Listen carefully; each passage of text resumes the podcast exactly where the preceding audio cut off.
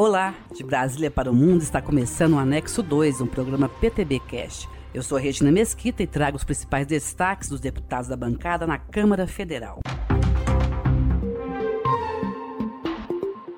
O deputado Maurício Ziedrick, PTB do Rio Grande do Sul, detalhou pontos do projeto de sua autoria para formar um cadastro e dar suporte ao Banco Nacional de Combate ao Câncer, que vai reunir informações das pesquisas desenvolvidas no país sobre a doença.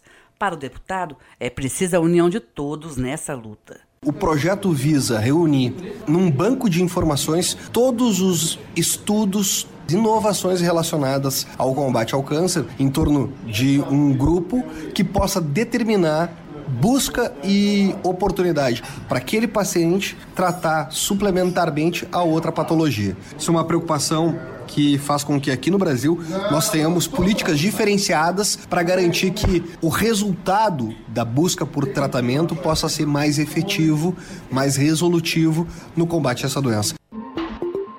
O deputado Emanuel Pinheiro Neto, PTB do Mato Grosso, estado que integra a Amazônia Legal, enumera os pontos que considera importante que sejam avaliados para a preservação da floresta amazônica.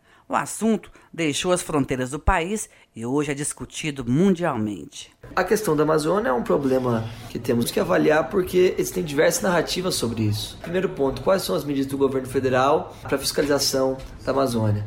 Segundo ponto, quais são as medidas de combate e prevenção às queimadas no Brasil? Terceiro, os recursos que o Brasil recebeu todos esses anos para o combate ao desmatamento, preservação da Amazônia, onde é que estão sendo investidos? Para que a gente possa ter um relatório, possa ter uma perspectiva, apresentar à população e cobrar do governo federal e que a gente não faça da Amazônia uma guerra diplomática com outros países. A relação diplomática é importante, mas sempre vislumbrando a proteção, a preservação desse bioma. Deputado Eduardo Costa, PTB do Pará, comemorou a iniciativa anunciada pelo ministro da Educação da realização de dois revalidas por ano, que dá oportunidade aos profissionais de revalidar diplomas emitidos no exterior. O anúncio foi feito na comissão especial que analisa a implantação do programa Médicos pelo Brasil, em substituição ao Mais Médicos. O ministro da Educação afirmou que nós teremos agora, a partir desse ano, 2019, dois revalidas por ano então, é, grande parte dos profissionais que querem exercer a medicina aqui estão aguardando essa oportunidade. O último Revalida foi em 2017, uma prova que tinha que ser feita com mais frequência, porque existe por parte do Mercosul um tratado chamado Arcosul. E esse tratado ele normatiza toda essa revalidação de diplomas. O deputado Wilson Santiago, PTB da Paraíba, é autor de substitutivo aprovado na Câmara que altera várias regras eleitorais.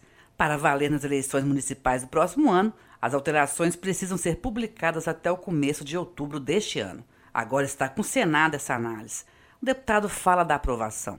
É um projeto polêmico, apresentado em 2018, mas de essencial importância, porque trata da vida dos partidos políticos e trata também das eleições as eleições do ano subsequente. O projeto teve uma votação significativa, apesar de tratar-se de um projeto polêmico, mas no geral foi consensual, com a quase unanimidade dos partidos. Eu, como relator, não quis e não poderia nunca construir um relatório que não fosse por sugestões dos partidos, já que se tratava de uma lei de partido político. Termina aqui o Anexo 2, um programa produzido pelo PTB na Câmara.